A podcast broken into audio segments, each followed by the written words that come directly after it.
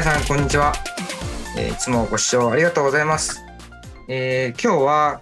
9月28日、えー10時15分過ぎぐらいですかね。えー第17回というところで、前回の16回と同じく今日も福室さんに来ていただいてます。福室さん、こんにちは。こんにちは。よろしくお願いします。くお願いしますえっ、と、前回は、米国金利が、のカーブが、カーブ形状は変だよねっていうところから話をスタートして、で、実は需給が、あの、悪さしてる部分があるんだよみたいな、この話を聞いて、へーって思うけど、あまり周囲の人に話しても、何の話みたいな トリビアを教えていただいたんですけど、すみません。今回は、えー、欧州金利？まあ、欧州との金利も、まあ結構大変なことになっていて、で、欧州の中でもこう、ドイツ金利と、それからイギリスの金利まだ全然違うみたいな、そんな話になってきているんですけど、欧州の方って、今って投資家の人ってもうポジション持てないだろうなっていうのは、米国よりもなんかはっきりしてるように思うんですけど、債券の側から見てはどういうふうにご覧になってらっしゃるんですか？なんかもともと、なんですか、その、欧州の本土の方、まあ、はいいわゆるユユーロの金利ってやつが、まあ、複雑というか、まあ、動くときはえらい一方向にずっと動いてる、動くっていう状況で、これ確か3ヶ月ぐらい前まではずっと金利低下してたんですよね、確か。うんちょっと何ヶ月かちょっとあれですけど、そこからもうほとんどなんかもう毎日のように金利ひたすら上昇っていう感じで、どうなってんのかっていうところなんですけども、まあまあ難しい、ユユーロ、まあ本土の方難しいところとしては、まあドイツとかオランダみたいなすごく有料な国と、そうじゃないイタリアとかスペインみたいな国があって、それが同じ通貨でやっていかなきゃいけないというのがあって、まあインフレはまあインフレだ、なんですけど、その、まあ、もともとイタリアとかスペインの景気が、まあ特に、まあ簡単に悪化するっていう、まあ話もあって、まあ金利はそこまで上げられない。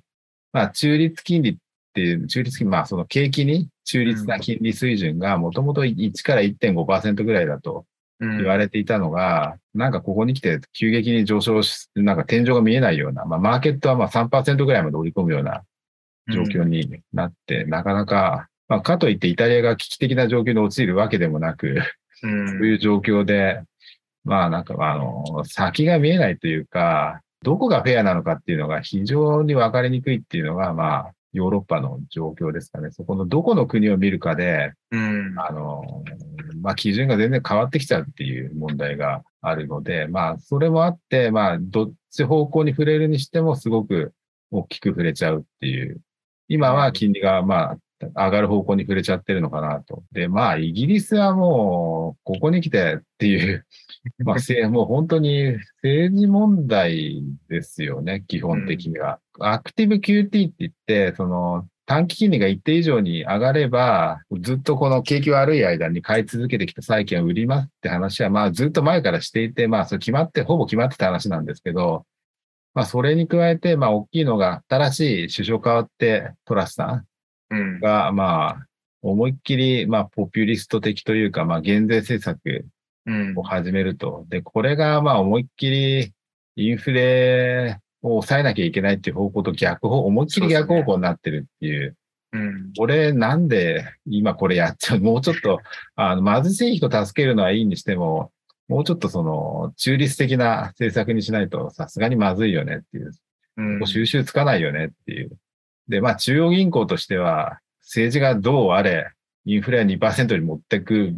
ていうのがうん。まあ使命だっていう話で、じゃあ金利ど、もうどこまででも上げますよぐらいの勢いになってるっていう、うん。非常に壊れてるというか、まあ、イギリスたる、天下のイギリス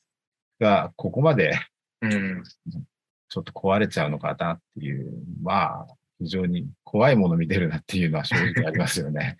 だから本当ポジションっていう意味ではもう、なかなか晴れないですよね、これ。うんうん。なんとなく、ちょっとこれまでの流れを株屋なりの理解で整理すると、中央銀行がその、利上げしますよ。それから、おっしゃられたアクティブ QT して、まあ、QT ってあの、持ってる債券を、何、いろんなもうアセットをこう売っていくなり、あの、買うのやめるなり、機動的にやりますよっていう意思決定して、インフレファイターモードにパッてなったのに、新しくあの、首相になった人が、減税しますって言言っちゃったから、え、それって、あの、